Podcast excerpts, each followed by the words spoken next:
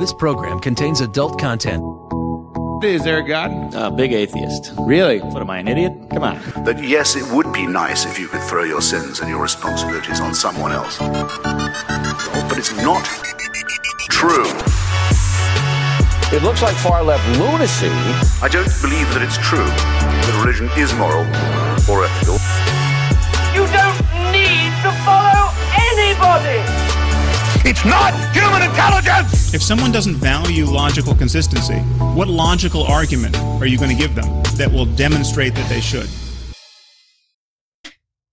Hello and welcome to the Godless Revolution. Today is Wednesday, March 23rd.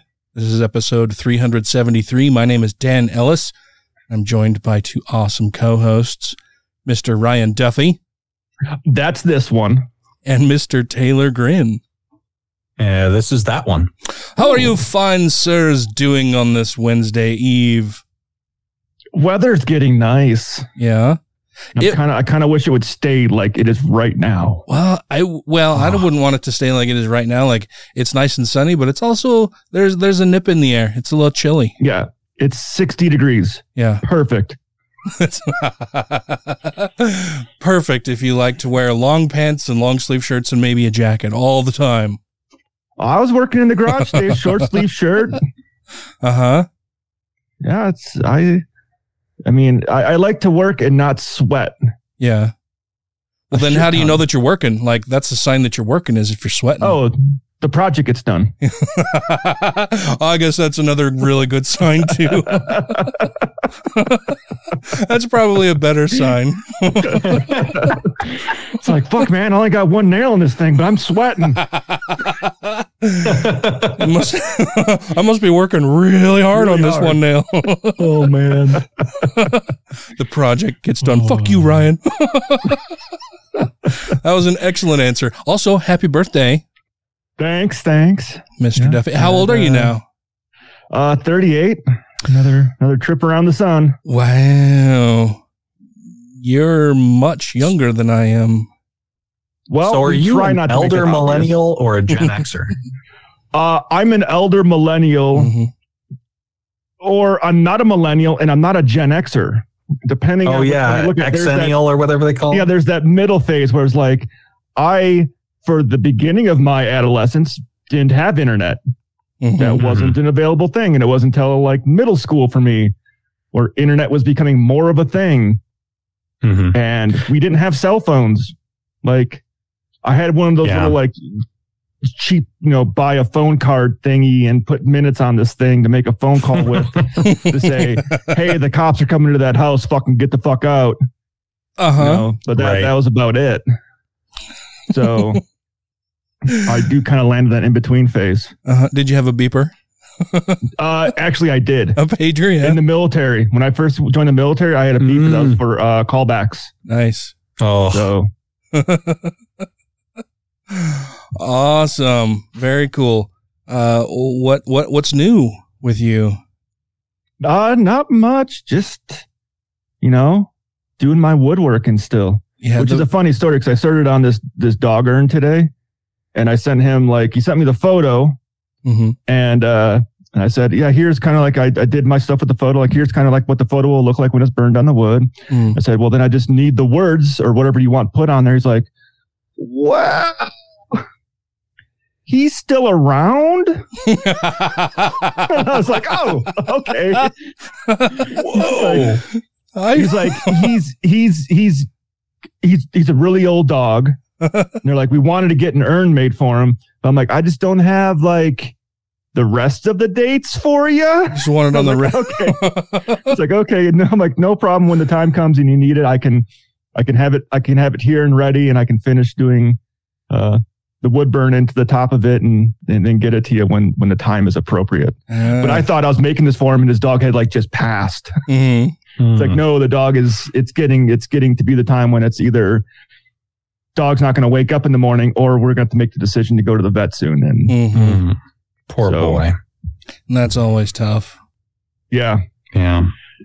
I know it was really hard I when don't I believe in a heaven for humans, but there's definitely one for dogs, and all of them go to it. So. Yeah.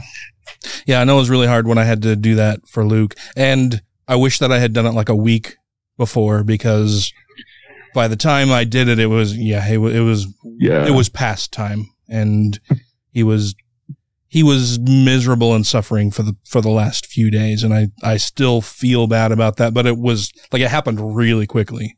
Yeah. But That's what I had a buddy a couple weeks ago. He was he was they had made the decision, hey, when I get off work, we're gonna go have to put her down. Like it's it's it's that time. mhm. And the day before he went home, his wife called and said, Hey, she's really bad right now. We need to get to the vet. Like we just need to do it today. Mhm. And she died on the way into the vet oh wow, in his in his arms in I'm the back of the car. So he's like, Yeah, it sucked. And then they held the dog's ashes basically fucking hostage. what? How? Why? He's like, well, he went and had it done, and he's like, you know, how much does it cost for me to get the ashes back? And they're like, uh, or what? Like, what's what's the cost? He's like, they're like, well, it's 160 for us to bury him. He's like, well, where do you bury him? Like, well, we just dump the body in a dump. He's like, what? You're gonna charge me for that? Like, Yeah, and he's like, well, how much to get the ashes or get her cremated? 400.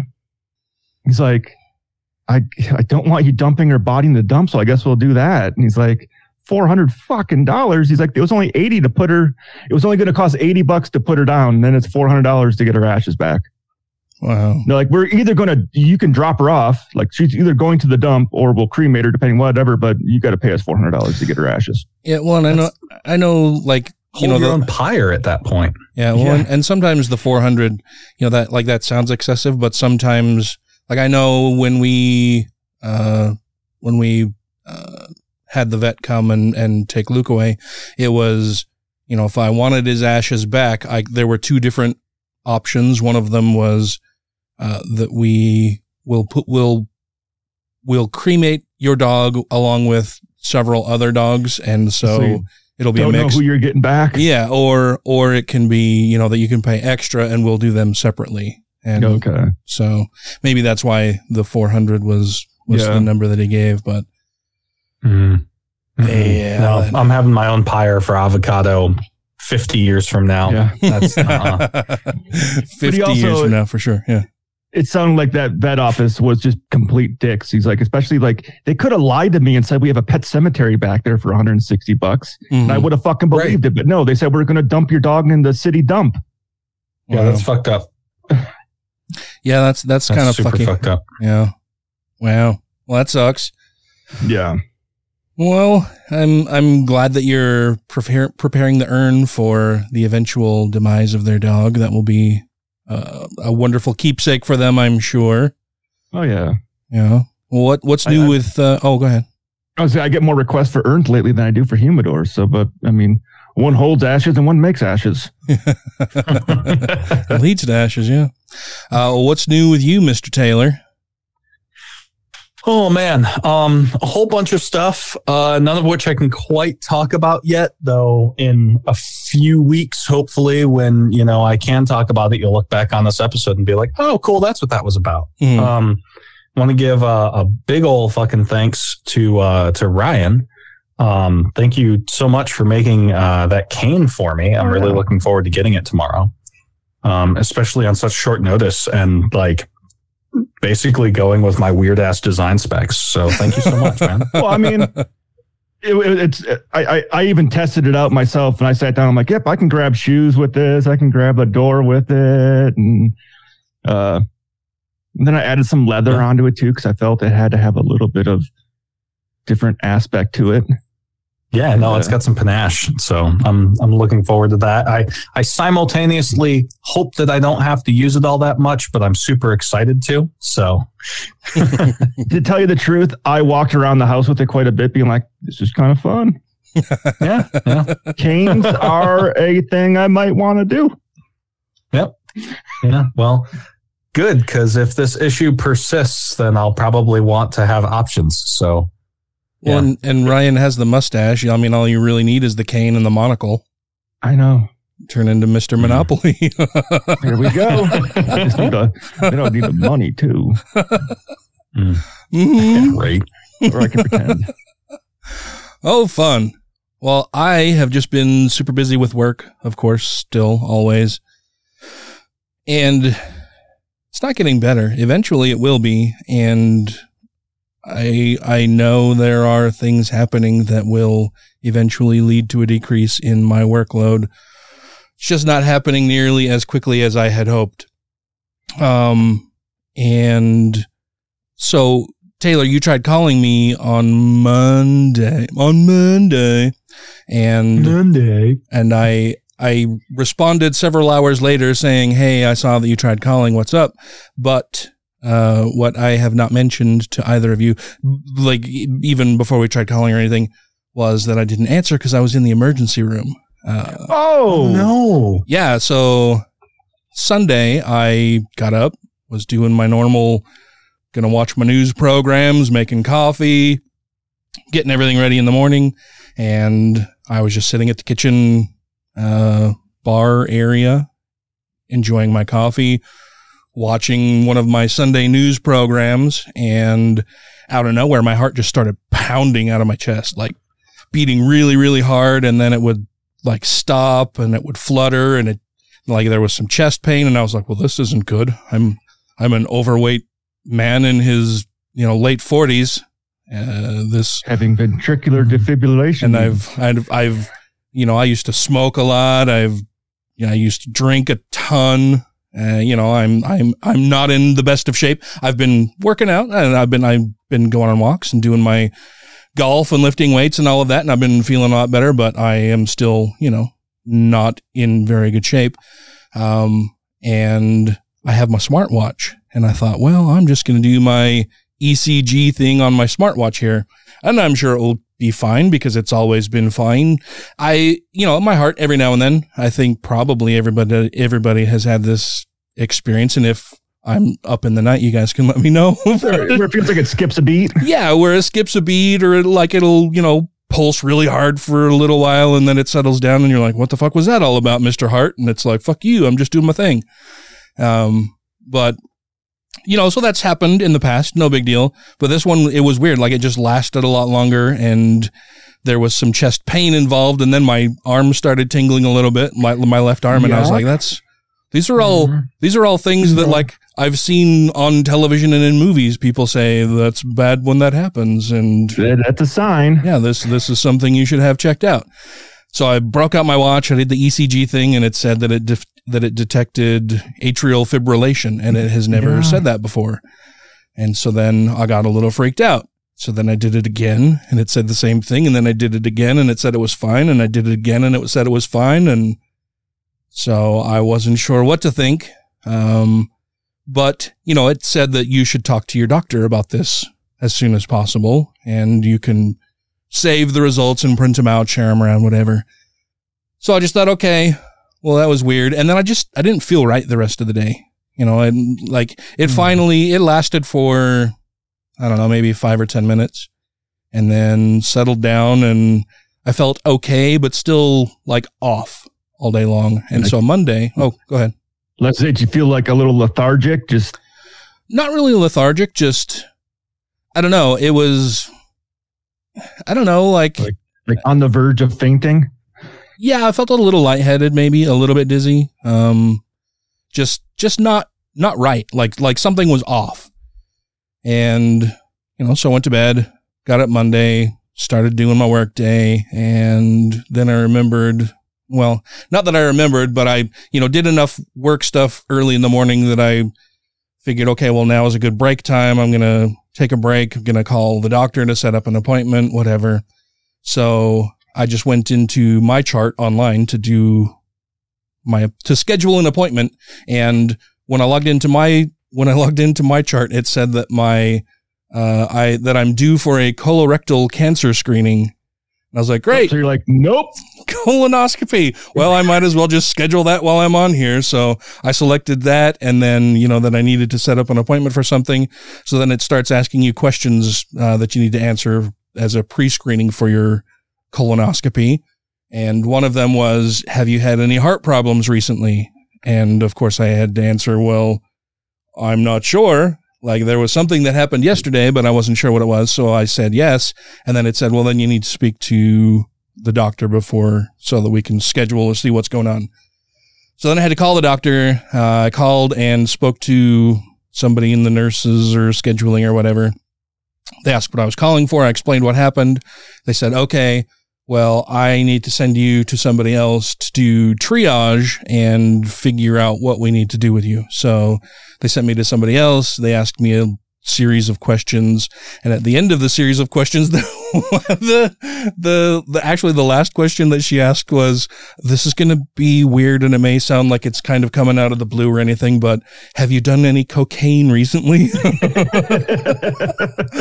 and I was just like, uh, no, actually, I've never done cocaine because I was always worried that I might like it too much. So it's one of those things that I have just always avoided. So no, I've, I've never done that. And she kind of chuckled a little bit and she thought, she said, oh, okay, well, that's fine. Um, she said, but, uh, with you know all of the answers that you've given me and, and the symptoms that you had yesterday uh, i'm going to recommend that you go to the er like now. Now.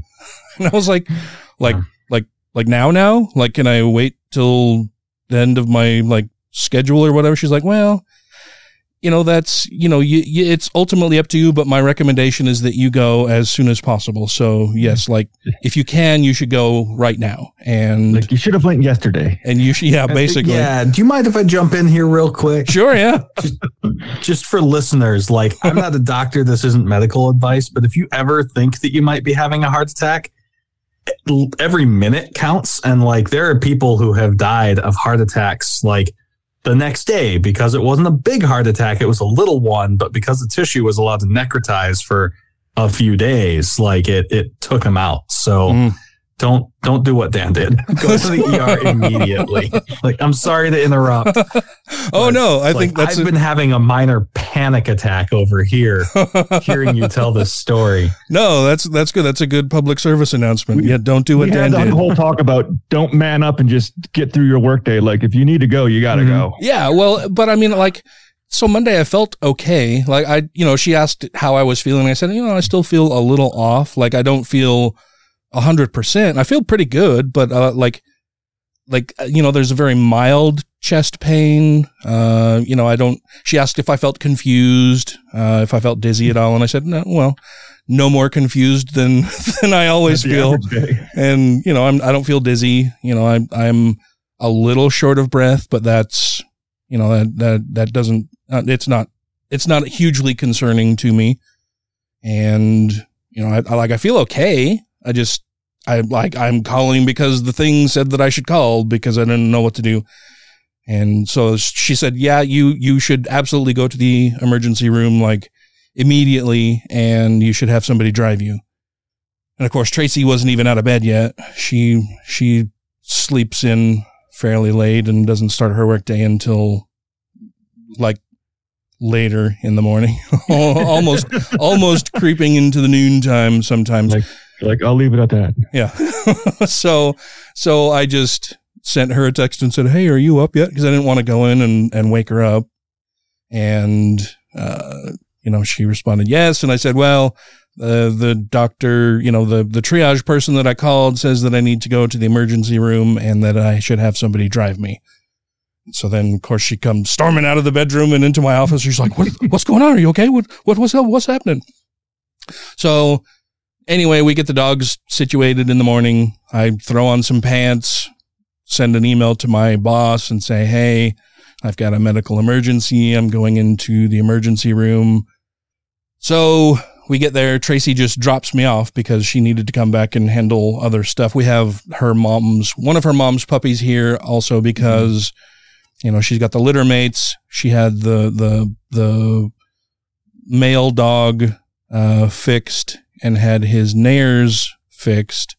And then mm, I want to say Saturday, Friday, Saturday, Monday, she took her dog in, the, the female dog in to get spayed.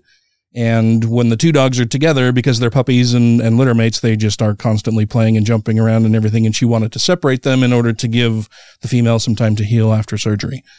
So we've got the puppy, we've got our four other dogs. It's kind of a madhouse zoo over here right now. And so she just kind of, you know, got them outside, let them go to the bathroom, and then had to come back and feed them and take care of all that stuff and do her initial workday stuff. Said she'd be back. So I checked myself into the ER, sit around for a little bit, go back, um, They ask me some questions, take me in for some x-rays.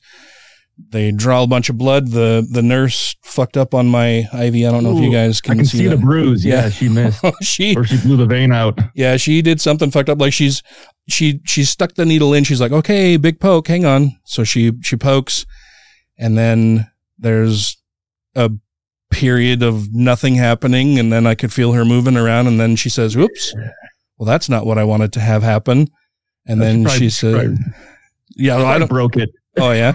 Well, I, yeah, I'm guessing like she put it in my arm and then was poking around to see if she could find the vein, and apparently couldn't, and so she withdrew the needle and then put it into my forearm and and found a vein easily that way. Anyway, uh, they drew a bunch of blood, ran a bunch of tests, uh, had me wait, hooked me up to all kinds of shit.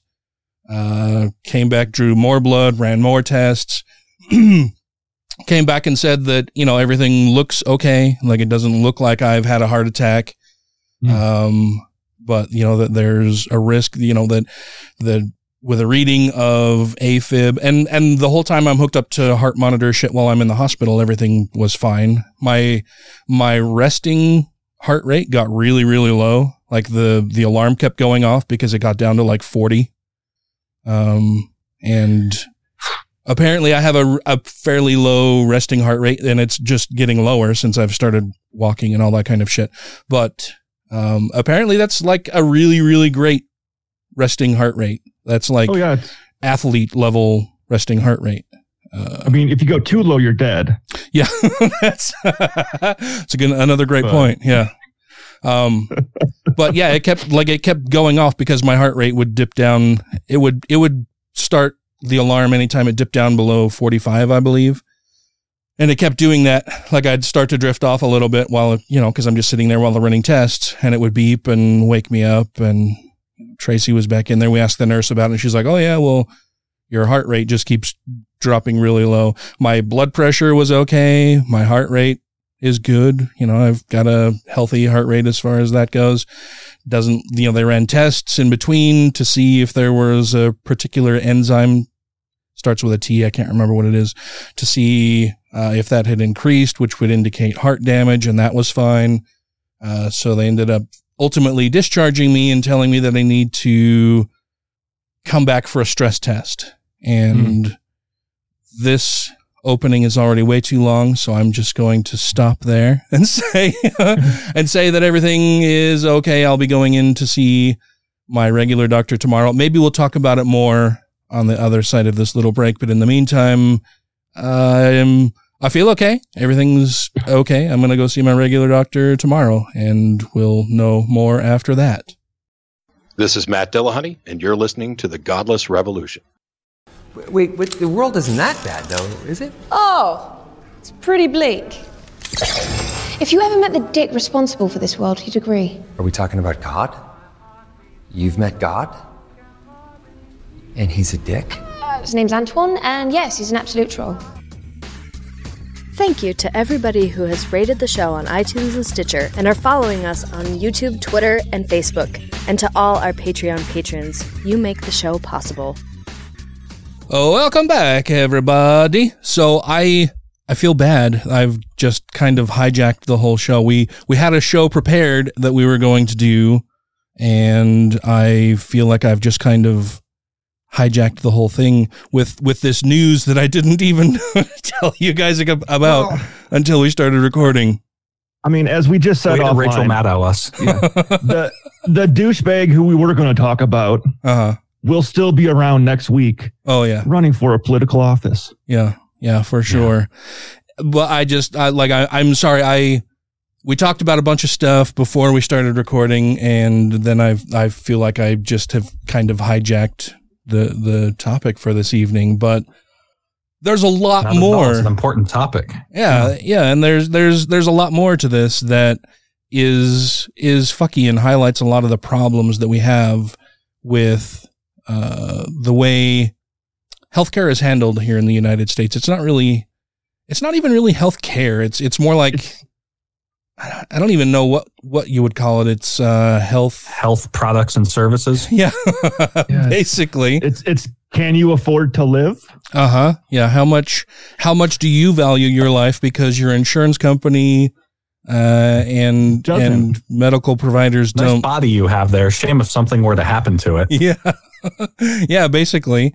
Um. So so going back to to what happened, like when when Tracy first dropped me off, you know, I walk into the emergency room and of course you're there are signs emblazoned on the door and signs standing in the doorway and then just inside the emergency room that tell you that you know everybody needs to be wearing a mask and they've got plexiglass surrounding the desk inside the ER and all the nurses of course are masked and everybody in the waiting room is masked. There's some fucking shithead lady in there wearing a let's go brandon shirt and has her has her mask of course below her nose because why wouldn't she? She's already demonstrated that she's a terrible human being. Um so you know they they get me checked in and you know i'm i don't i obviously didn't didn't have any broken limbs. Uh, i wasn't crying and in in dire pain. I wasn't bleeding anywhere and so they had me you know just asked me a couple questions and then had me go and take a seat on the other side of the desk uh, before they came over and took my vitals you know got my temperature blood pressure uh, asked me a few different questions about how i was feeling why i was there who my insurance provider is you know you've got to go through all of that information with them Huh. Wow. Yeah, triaging. Can you pay for this? oh, you can't pay for it. You well, you're in the bottom of the triage cycle right now. Then Yeah, yeah. Well, if you could just slide over to the side, and we'll get to you as soon as we can. Yeah. Um, but I do have I do have great medical insurance. You know, as far as the American's healthcare system goes, I have good healthcare coverage.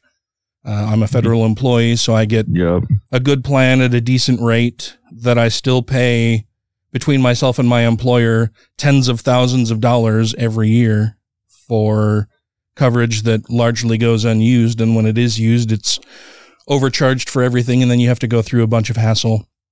But, you know, Yeah, they, I had to pay hundreds of dollars this week for an MRI. Yeah, I feel you. Mm-hmm. yeah, it's, it's ridiculous. And that's It's- with having the best health cla- health plan available to me through my company. Yeah, it's it's fucking stupid the way we do our healthcare here.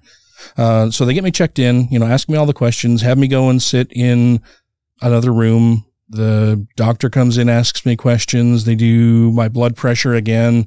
Then they hook me up. They've, you know, they put a, I'm guessing it's a disposable or one time use, um, blood pressure cuff. Uh, it was, yeah, it was, it was kind of neat, but they put all, they put all of the sticky shit sensors Oh, yeah. all over me and hooked me up to a bunch of wires and machines. the, the 12 lead to check all the angles on your heart to see exactly what what's doing what. Yeah, it was weird. They put like, I don't know, probably half a dozen, not, not half a dozen, a full dozen different sticky Yep. things all over my torso and only ever used three of them. I don't, I don't know. Oh. I don't know why they hooked up all of the other ones. Um, but they, so they do all of that, hook me up to all the machines, run the test. I go in for the x-rays. Uh, I get, uh, uh, x-ray from the back. Well, I don't know. They had me put my chest on the plate and, and grab a bar up above. And then they did one from the side where I'm grabbing bars up above. Uh, do Well, all of an that. X-ray, it kind of goes all the way through. Yeah.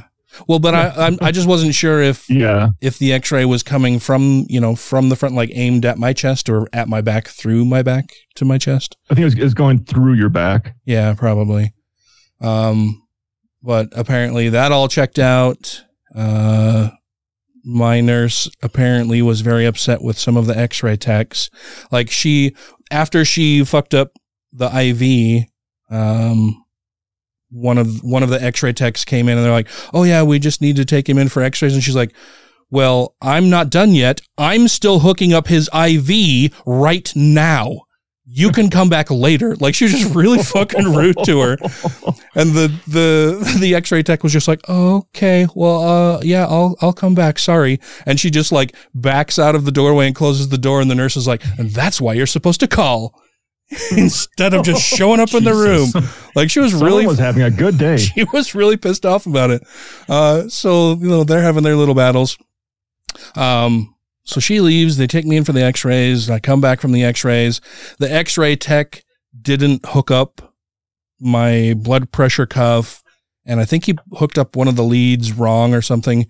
When the nurse came back in, the the blood pressure monitor thing, I could hear it like it it wasn't doing it the whole time, right? It would do it. It would do different readings at different times. I don't, I don't know Mhm. how often it was doing it, um, but he didn't hook up the hose back to the cuff, and so she came in, and the machine was just like it had stopped making noise. It it and it was just beeping because it had tried taking my blood pressure, and of course wasn't able to. And I did. I don't know what the fuck is supposed to be going on. I'm just there. So she comes back in, and she's like, Well, what's going on? And I'm like, Oh, I don't know. This thing is beeping. And she says, Oh, yeah. Well, it's not reading your blood pressure. I'm like, Oh, yeah. Well, he didn't hook the thing back up. She's like, Yeah, I'm unhappy with our x ray techs today. and I'm thinking, Yeah, I noticed that earlier because you were not very nice to him.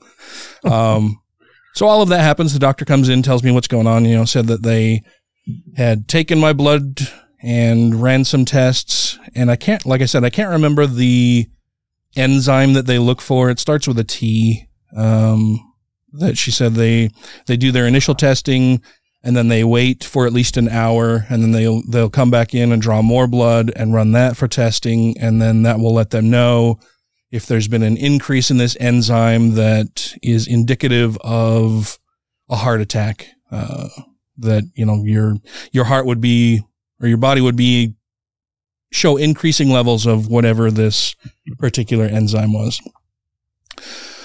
And so after waiting there i think we got there at like 11 and finally about 4:30 and so while i'm sitting there you know i'm looking at my phone and you taylor tried calling while i while i was sitting there and i'm like well I don't know if I should answer because I don't know when the doctor is going to come back, and then I'm going to have to explain I'm in the ER, and that's going to be bad. it's just like I'll just call him later or send him a text later and let him know what's going on.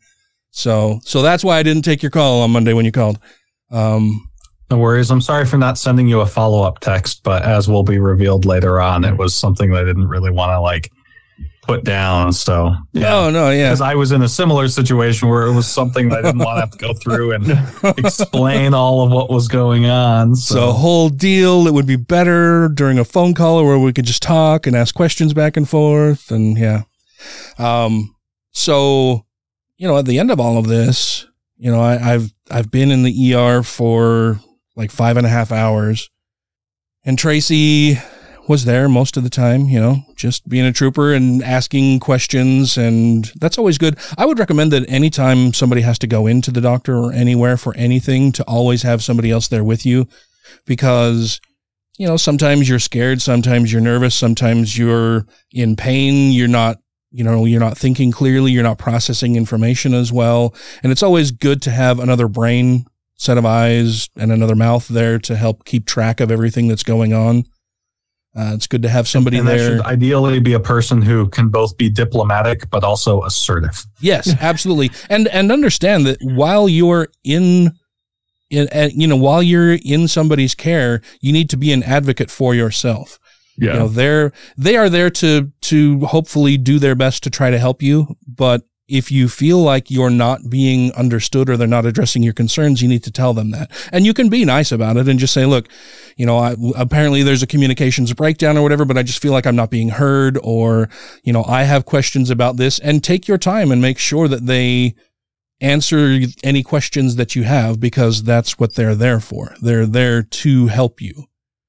And, I, I would also recommend that if you call 911 and fire department or paramedics or an ambulance shows up to your house, be open with everything. Don't hide anything. Oh, yeah. Because it sucks when you are telling paramedics or firefighters one thing and then you get to the hospital and the story fucking changes. Mm-hmm. Because the paramedics and the firefighters are the ones relaying information to the hospital before they arrive so the doctors can get ready for you. And if you're not being open about what's going on, like you're like, I don't want to tell you, I'll wait for the doctor. Don't worry, we're not, don't be embarrassed. Yeah, like you, Just you're like don't put your life information you give us is what we're relaying back to the hospital to let them know, hey, this is what's coming, this is what's going on, this is what we see, this is what they're saying.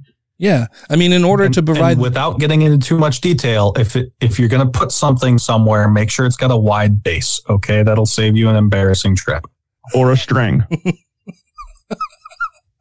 And I well, and watched that show. Me and Sarah have been watching that show Stuck. The first episode. Whoop. Right up there. stuck. Stuck. There's a show called Stuck. Gone. Yeah, it's kind of funny. Me and Sarah started watching like three episodes on Hulu. Very first episode, very first thing is a lady that got a vibrator stuck up her ass, like way up into her colon. Mm. Yeah. Yikes. Anyway, Sir Lemon Winks needs a ripcord.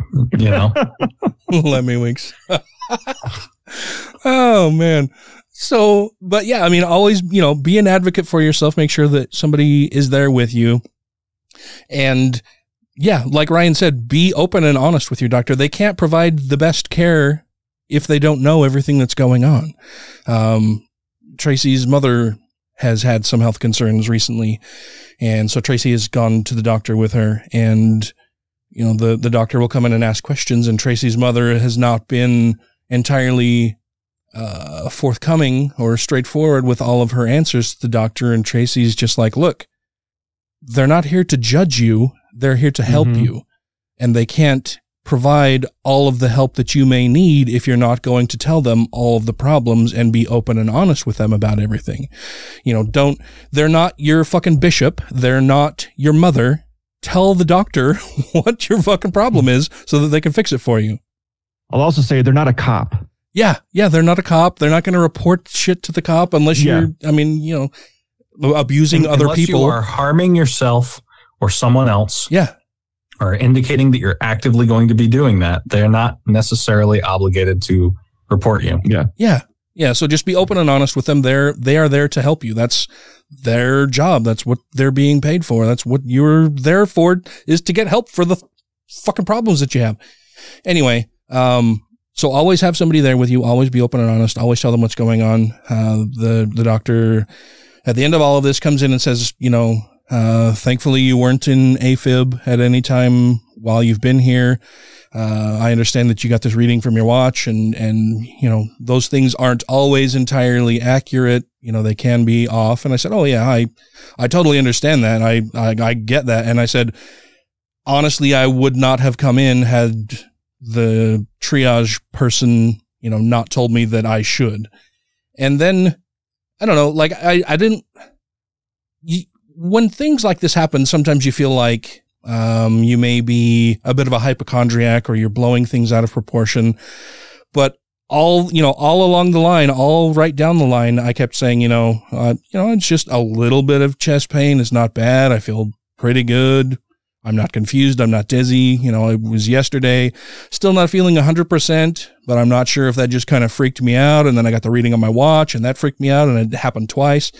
But so when the doctor said, you know, they can be a little bit off, I said, oh, yeah, I, I totally get all of that. I said, but, you know, it happened twice and I've had this feeling before a couple different times and I've just never had something that I could easily track what was going on or, or, you know, I couldn't, I didn't have something attached to my wrist that I could instantly go, oh, let's test this out and see if there's something fucky going on.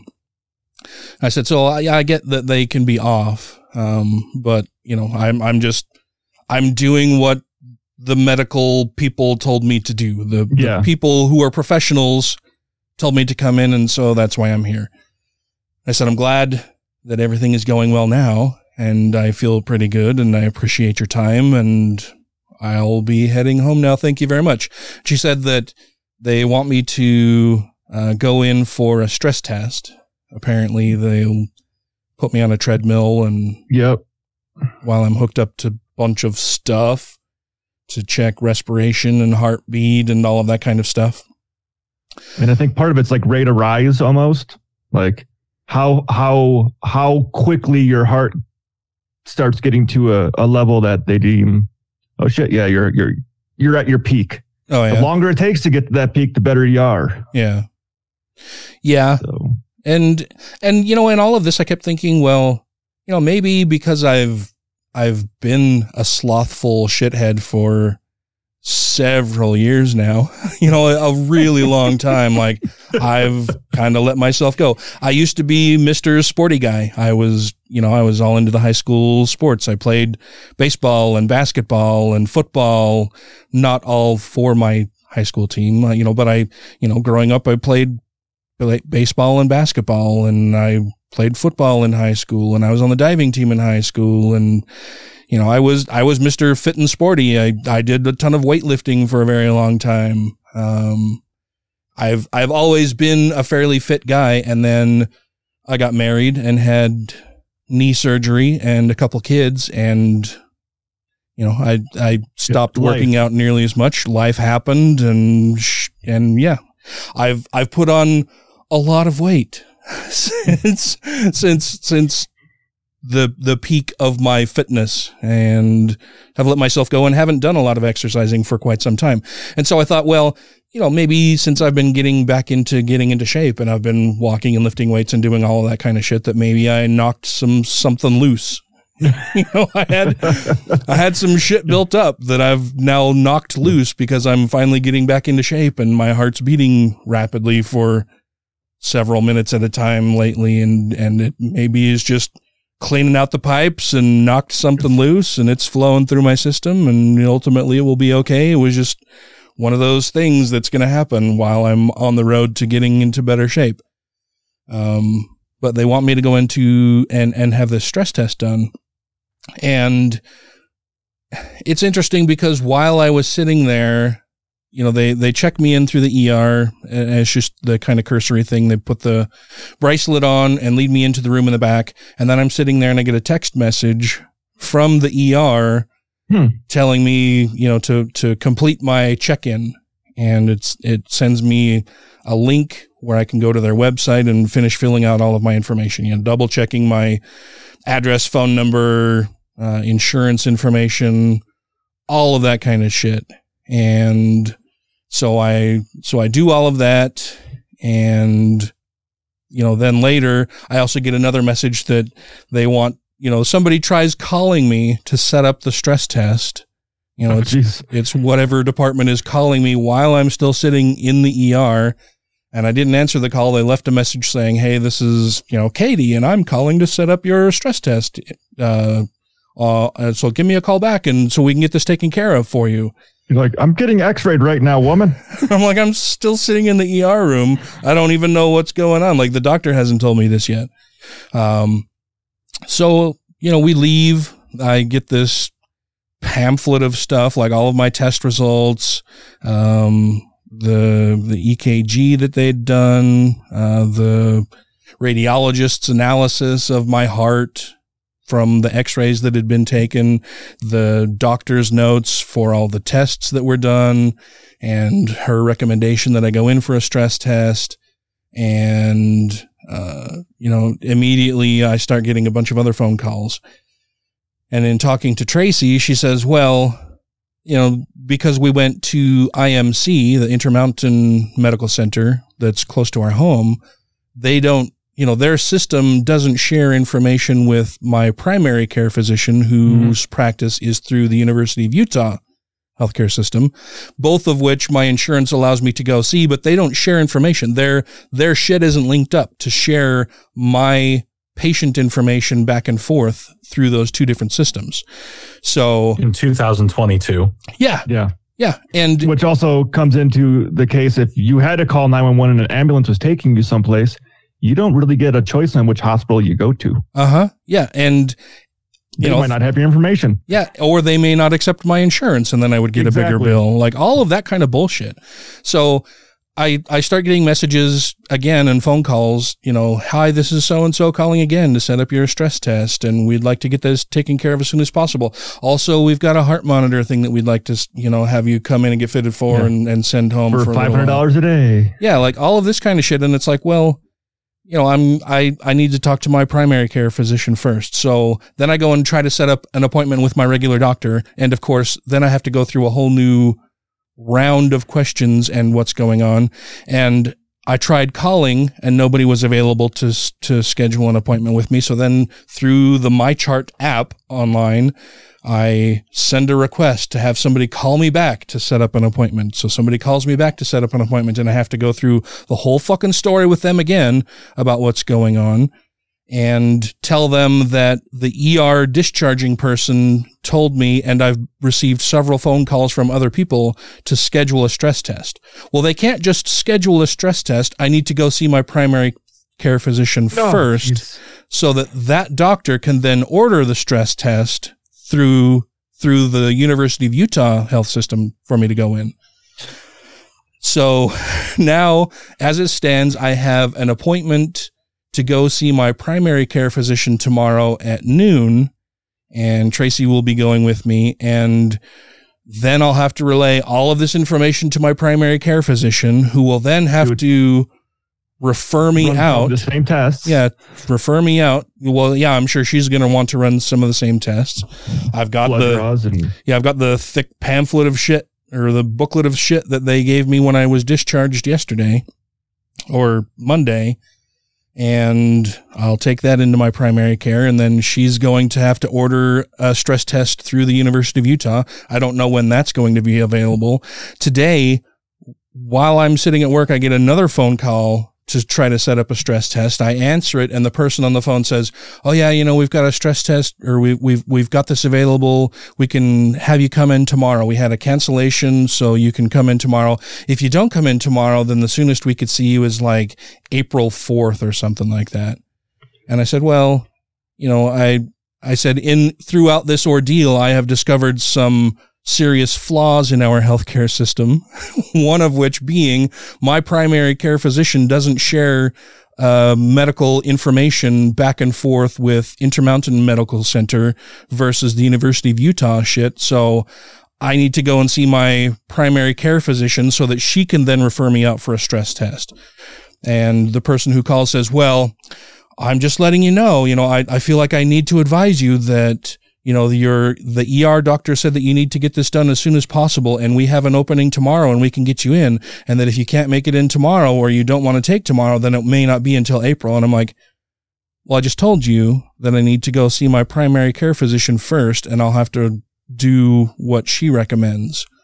Okay, well, you know, we do have this Uh-huh. opening tomorrow, and if you don't come in, then you may not be able to come in for a long time. And, you know, the University of Utah may not have something available anytime soon. So, you know, it's up to you, but I'm just letting you know. I'm like, well, it's like a high pressure sale. yeah, it's like, are you seriously like you're you're doing some high pressure sales on getting me in to take a fucking stress test? Like, come on, man. FOMO here.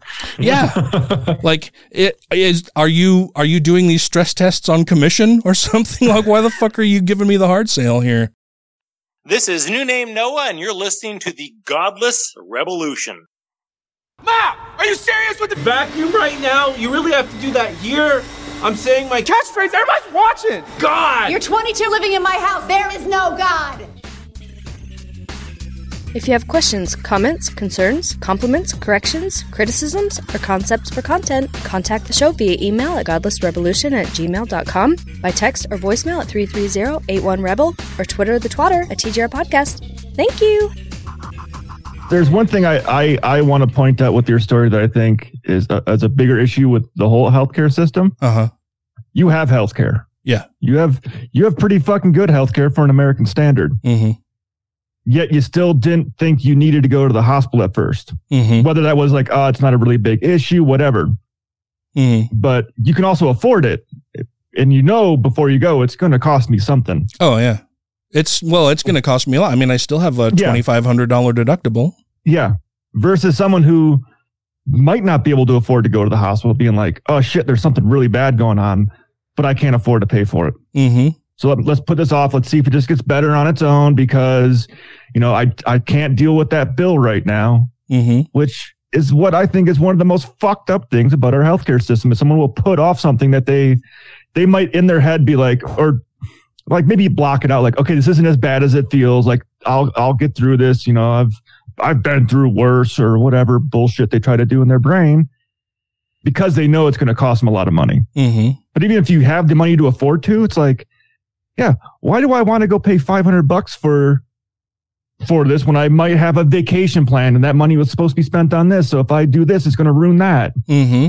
You know, whatever how do they use to not want to go to the hospital because it's, they know it's going to cost a lot of money. Oh yeah. Well, and even even setting aside just the cost of it, it's the fucking hassle that you have to go through.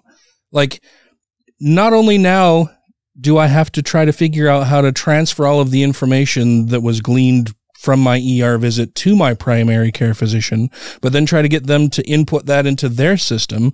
And then I have to worry about billing now. Okay. So Mhm. I went to the emergency room. I know that there's a copay on that. and I know that there's a Yep. deductible on that. And I know that I'm going to have to pay out of pocket for some of that. How much does my insurance cover as far as my deductible goes? And then is IMC in network or out of network? Like I know that my insurance will cover some of it, but they're not my primary care. So is Mhm. that going to be an out of network cost or an in network cost? And then how much is my deductible going to be? And then is it going to be that they're putting all of that on my deductible or is it going to be that they'll pay 50% and then I'll have to pay 50% until my deductible is met? It's just, it's all of this fucking nonsense bullshit that people have to fucking go through anytime they need to go to the doctor. And it's like, well, like if, if I had had a choice, well, I did have a choice, of course, but if I, if I had just said, well, you know, it really just seems like it's going to be too much of a fucking hassle. Like I feel okay, but like you guys have said, like all of the signs were that I may have had a heart attack and that that could get worse. And people, as Taylor have said, as, as Taylor Mhm. said, people have had symptoms like that and let them go because they didn't think it was any big deal and then died a few days later because they had a fucking heart attack and Yeah. their heart muscle was just Yeah. necrotizing that entire time. Like you may have had a heart attack, but you're not having a heart attack now Yeah. while you're, there. Yeah. You're not actively in cardiac arrest. Yeah. And so do you want to go through all of that hassle and then all of that potential expense and then just be just be told just to be told that oh, you know, yeah, you're okay. It was just it was a thing. We're not entirely sure what it was, but mm-hmm. if it happens Yeah. again, come back.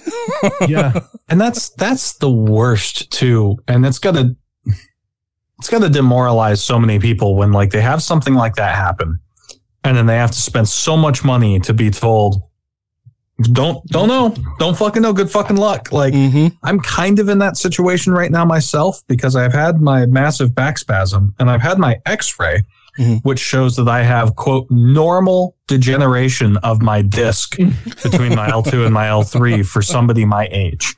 Uh-huh. Um which you know, whatever the fuck that means, right? Um, Means and that gravity's cost me winning. money, and I had a really expensive MRI yesterday. Yeah. And and I strongly suspect that the MRI is going to tell me the same thing that my physical therapist told me, which is that I've got a herniation of my disc between my L2 and L3. And uh like neat, cool. What do I do with that? Like Mm-hmm.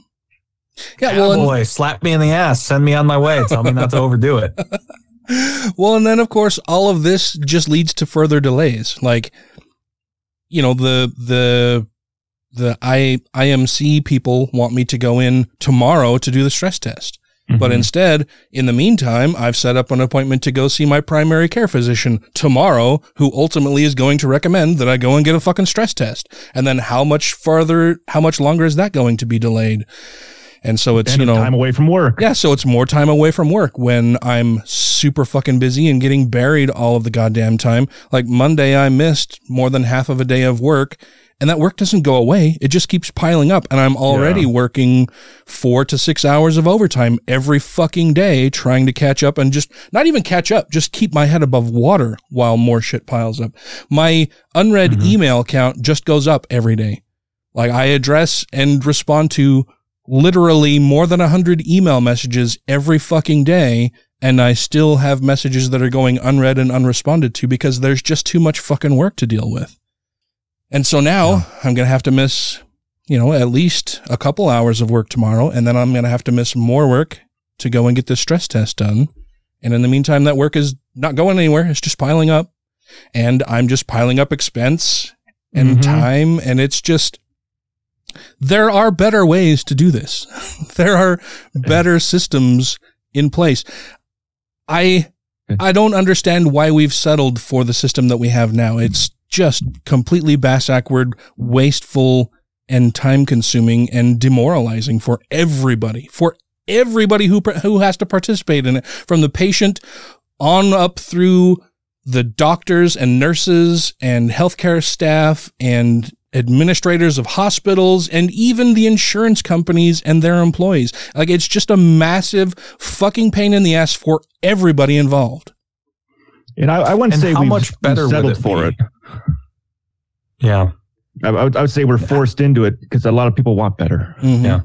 Right. And and how much better would the system be if people could like take care of problems before they catastrophize? You know, how much healthier would people be if it was, you know, if they had the time to to cook their own food and if healthy food was more affordable than, you know, grabbing McDonald's on your 15 minute break before you get to your second fucking job. Like, Mm-hmm. yeah, no, the whole the whole system is definitely fucked hard.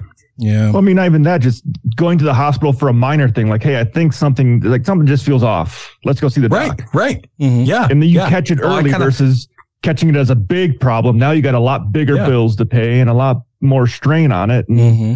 if you could have caught it earlier, you might have, but you're probably worried, oh, fuck, I don't want to pay for that right now. I can't afford that right now. Mm-hmm. I can't afford to live. Yeah. Yeah. Mm-hmm. It's like it would be awesome if we had a healthcare system like the the NHS in in Mm-hmm. in England, you know, that I could just go in Or and see a doctor Canada has. when I want it. Yeah, yeah. Like almost anywhere else has Like better every other industrialized nation. yeah. Yeah, has has less even- expensive I healthcare with in- better outcomes. Yeah. I was in Qatar, right? Um, which I think is is like a third world country, right? Like like and and third world doesn't mean people are drinking out of muddy rivers. It it technically just means countries that were unaligned during the conflict in the Cold War, right? Mhm. But Qatar has one major city and one minor city, and that is it in the entire goddamn country. And it is otherwise just a flat sheet of desert. And I would play a game with one of my friends where I would take photos of the ground and I would send them a photo every day. And it was either of Qatar's ground or Mars. Um, and I would ask them which one they thought it was each day, right? That sounds like a fun game. Um, yeah. So I had an issue where like, you know how your skin has just microflora and fauna on it, right? Like little Mhm. bacterias and fungi and, and all kinds of little things. Oh, yeah, And they yeah. just exist in like a Mhm. little ecosystem that's largely kept in check. And they're just there on your skin and they occupy you always, right? There are Like more cells that are I not you ha- than that are that than that are you on your body. Yeah. Yeah. and and there's an issue that can happen if you are under a lot of stress in an area of high heat and high humidity where that ecosystem can get out of balance and some of the fungi that live on your skin will cause like basically an autoimmune response and you get just red blotches and like they're not infectious you can't spread them to other people they're just really fucking unsightly like right a weird histamine reaction.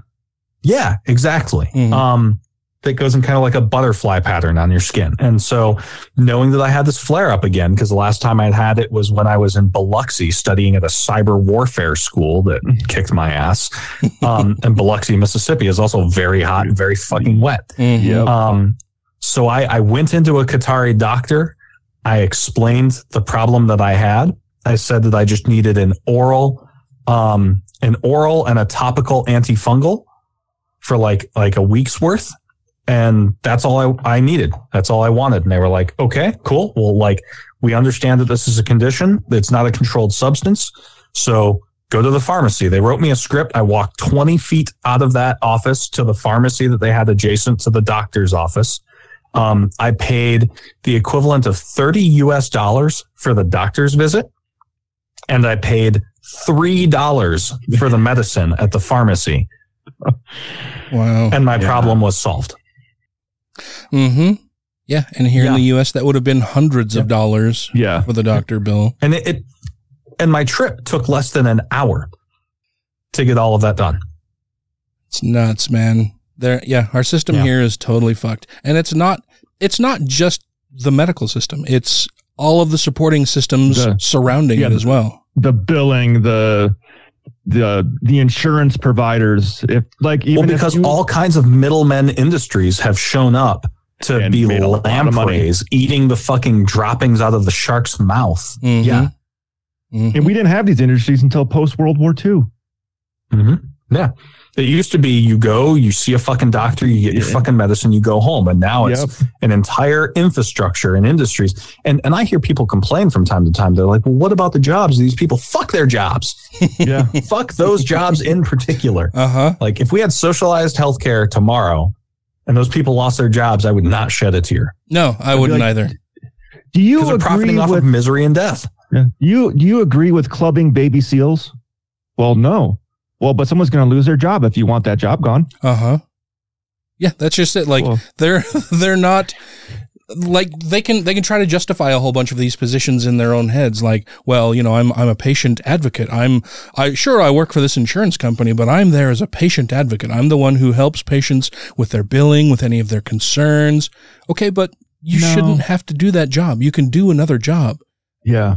There there are Well, other even- things available out there. When Bernie Sanders was running for president, uh, I think it was the first go round. He someone had actually written a big thing saying, "Hey, uh, I am all for you know single payer healthcare," and listed all his reasons. And at the end, it was like, also if this goes through, I'm going to lose my job, and I'm Mhm. okay with that because I work for a screwed up industry. Well, and and the and people make this false choice and and have this false dilemma of okay, well, if we have socialized healthcare, then all of these insurance company jobs are going to go away. Not necessarily. Somebody's still going to have to go through all of the billing. Somebody's still going to have to do a bunch of things that are ancillary to your primary care physician and your visits with them. That are going to have mm-hmm. to figure out where all of that money is shuffled around and how it's taken care of and scheduling appointments and doing all of this other administrative all of these other administrative tasks, they're not going to just fucking evaporate if we have socialized No, yeah. healthcare. But It's just going to be standardized. Furthermore, furthermore, here's the deal.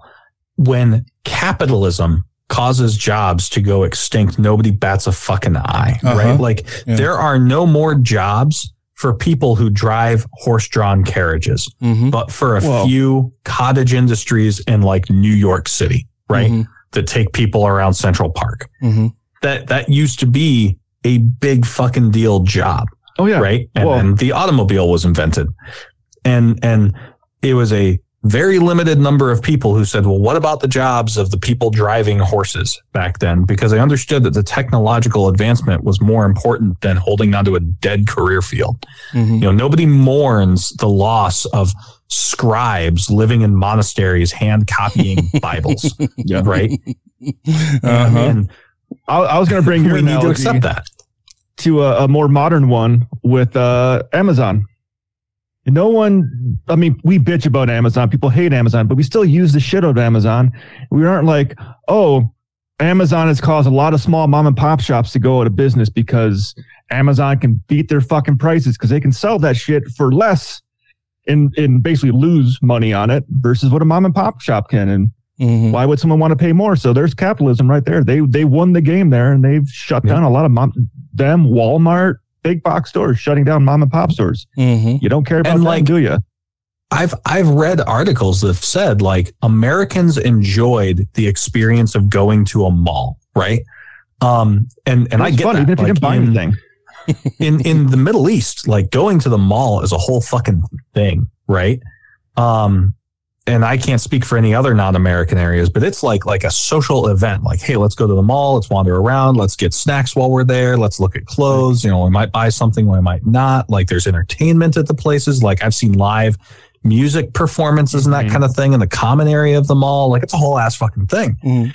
And I've read articles that have said like having things like Amazon has taken the experience of going to a mall Yeah. away from us in America. But the thing is, is like then potentially that will evolve again as a market demand, right? Like Americans may say, Hey, let's, let's go to the mall, right? Let's, let's spend money at this business that does lots of things, but that Mhm. has to be driven by upward pressure from the mass populace, right? Mhm. Um, and and again, that's capitalism working as intended. Um, right now, healthcare should not be a capitalized industry. No, it should not be for profit. Yeah, right. That's yeah, that's what I mean. Like, Yeah. like nobody should be profiting off of healthcare. The only exception that I can think of is that like there should be something like a profit incentive for a f- short-term period of time to reward um, medical research, right? That that leads to the development of new devices or drugs or whatnot. But those devices and drugs and et cetera should be um, very quickly entered into the public domain after the like developer has been given the opportunity to earn you know a certain amount of profit that that's functionally earned Yeah. from the government who would be the primary purchaser Mm-hmm. um And Yeah. that brings up a good example because I've heard people use the argument saying, well, a lot of the medical research is done here in the US. So we got to pay higher costs to cover the cost of doing all that research. And it's like, motherfucker, most of that research was paid for on federal fucking grants that was through our tax dollars. Mm-hmm. So I've Yep. already paid Yep. for the research. Yep. Well, and, and I can see an argument for like if if to to steel man the argument, maybe if you knew that you had to fight for grants versus the possibility of increased profits, then you would be less likely to pursue certain procedures over other. But I think it needs to be a mixed environment of seeking profits and also seeking grants because then like you'll go for the high risk, high reward stuff that might create a miracle cure on the profit side and the low risk, low reward stuff that otherwise wouldn't be worth researching, but you can just get free money from the government through grants. Mhm. Like in that particular case, I think that there should be both to motivate as broad a spectrum of medical research as possible. Mm-hmm. I mean, our, our medical research already has to go through the federal government bureaucracy to say, yes, we deem this as something you can you can do, whether it's a medication or a, a procedure. Mm-hmm. It's not about the So- bureaucurity; it's about the the motive, right? No, no, Like, but, if, but if I'm I saying told like, you, okay, like being private right now versus going government isn't going to speed anything up. It's still going to have to go Mm-hmm. through the same processes to become like a legit thing. But as far as what you're going to say, the the you're going with where they'll spend their time and invest their money in their research versus. Mm-hmm. And I was just wanting to point out that no matter which way it goes, it's still going to take Yeah. the same amount of time to make it to market. So don't think the Yep. government taking over is going to take longer Mm-hmm. for it to come to market because there already is the government oversight. Mm-hmm. And and for example, one of the things that um, Joe Biden did when he was the vice president under uh, President Obama is he was involved in the um, fight to cure cancer. And one of the things that he helped create is a consortium of medical researchers. And basically what he did is he created the framework for business agreements between multiple medical research organizations and gave them the framework to do a profit sharing uh, environment where these companies could say, okay, we're trying to cure, like, say, rectal cancer, right? And so each of them might go on different research tracks. And some of them might have successful research and some of them might go down the line of research and say, Hey, this didn't yield a, a result that we can actually make a product off of, right? Normally that would just be sunk cost, right? You, you invested in research and you found an answer that's no, and there's no way to profit off of no. So what they did is they created a way for like, if you found an answer that's no, but that leads to like helping them find the answer that's yes, you get to get some of the profit for the company that does find the correct answer Mhm. because you were involved in the overall effort. And Yeah. so there's no penalty for like taking a risk and getting a no answer. Mm-hmm. And- You've and, shown the road not to go down, so someone else doesn't go down that yeah. same road. Yeah, you helped us not waste time following this other track that was ultimately not Yeah. fruitful. Yeah. Yeah. Yeah. Yep. Well, thanks for letting me uh derail the entire show Not at all. at the last minute, guys. Not at all. Uh, we we've run over time, uh, but that's okay. I think this was, I don't know, our, our healthcare system here is just so super fucked that I think the more attention we can bring to it, the the better off everybody will be ultimately. Because the way it's going now is just it's not the only people that it's helping are fucking rich people. The Yeah. the rich people Yeah. who benefit off of the misfortune of other people. They they profit off of the off of the poor health of other people and they don't they don't do things to try to improve the system. It's that they do things to try to improve the bottom the bottom line and Yeah. more dollars flowing into their pockets ultimately. Yeah. And if that comes at the expense of other people's health, well, that's just the price of doing business, man. Yeah. And Yeah. Republicans are right back at it. I Mhm. said this today's the 12th anniversary of the Amer- the Affordable Care Act. Today, when we're recording, and uh, Republicans have already said that that's when they gain power back, they're still going to try to rip that away again, with no solution. Yeah. Just it's So- just it's fucking stupid. And I can't I can't understand why so many people still vote for Republicans other than they just they just want to own the libs. They just want to try to fuck somebody else over. Like they're not they're not ultimately looking to help the most people. They're not out to see the best benefit for the most people available. It's just, oh, I don't like you, and so I'm gonna fucking tell you what what for, and I'm gonna fuck you over. I don't care if it fucks me over too, because I'm too fucking stupid to realize it. There you go. But they're uh, they're playing Russian roulette while they're playing own the lib. Yeah. Mm-hmm. That will uh, bring us to the end of this episode. Before we go, I want to make sure that we thank our Patreon supporters. That would be Two skeptical chaps. A noble spirit embiggens the smallest man. A perfectly cromulent statement. Alan Firth, All hail, Peneth Buttra. Darwin is coming. Doug Willoughby, Hunter Grin. Is it just me, or are these patrons amazing? they're so amazing. John McCullough, Ollie Olson. Shanae Duffy. Steve Kuno, who I will get to see in a couple weeks, uh, three Oh, weeks, I think, at the American Atheists Convention. Oh, I hope to see some Holy some fuck. fans of the show there as well. Yeah. Time, fast, move. Oh, man. Uh, Stephen Andrus. Theodore Sellon. Tiffany Hudson, Trisha Weir. Vanessa. Corey Ebert, Don't be a Richard. Freethinker 215. Good news, everyone. Jeff Peterson. Jeremy Goodson. Jonathan, Marvin Draken. Matthew Sanders. Megan Mitchell, Not a fucking gymnast. Uh, the next patron is an updog. Utah Outcasts is an updog. Wesley Aaron. Zeus 9SO. Janet Uter, Purple Dragon. Sarah Segovia. I'm just wondering what the what the high pitched voice was for. I don't know. Savita Kuna, Socialized healthcare saved my life. Tim Jacobson. Helen Lovejoy wants you to please support the Survivors Network of those abused by priests, otherwise known as SNAP. and James. Thank you all so very much. Um, this show couldn't happen without you. We appreciate you all more than you know for sure. We, oh my God, we didn't even announce it. We didn't say we are now an LLC. Oh, yeah. Yay. Holy shit. Thank We're what you call uh, bona fide. Yeah, sort of, sort of, sort of, kind of. Yeah, it's been Wow. that's been really cool. I was uh very very excited to see that uh M- Morgan Stringer has has worked with us and we have an EIN and we are an official LLC now. Holy Yeah, shit. try we to get to call ourselves now. small business owners? yes. Yeah. yeah, I just think that's really cool. Uh, we we will be working more with Morgan on some other things uh, that that will also be for the show, and and uh, yeah, I'm I'm just really excited about it. I think that's very cool.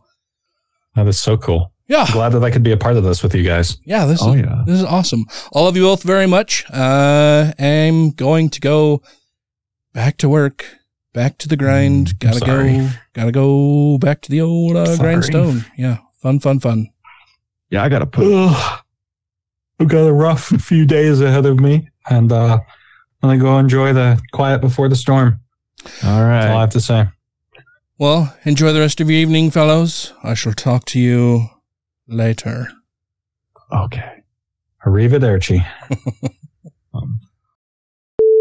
Well, happy birthday yesterday. Was that Did your mom post about that yesterday, or did I see it oh, today? Oh yeah, she posts she posts about it the day before, the day of, and the day after. She, she'll say, "Happy day before your birthday, happy day before your birthday, happy birthday, happy birthday, happy day after your birthday." oh, that's adorable. I mean, I'm just glad you're okay, man. I've been sitting over here having a minor panic attack, like just thinking about all that. Oh my god, dude! You're listing all the signs and symptoms of having a heart attack or passing a clot. All right, so I've got the house to myself. Okay. Um, ooh, no pants time. it's naked time. ago, um, Why is that? Is that the reason for the haircut? Yeah, yeah, I want to Yeah. be taken more seriously. So, yeah. Does that mean the beard's gonna go bye bye too? No, fuck no. I look professional now.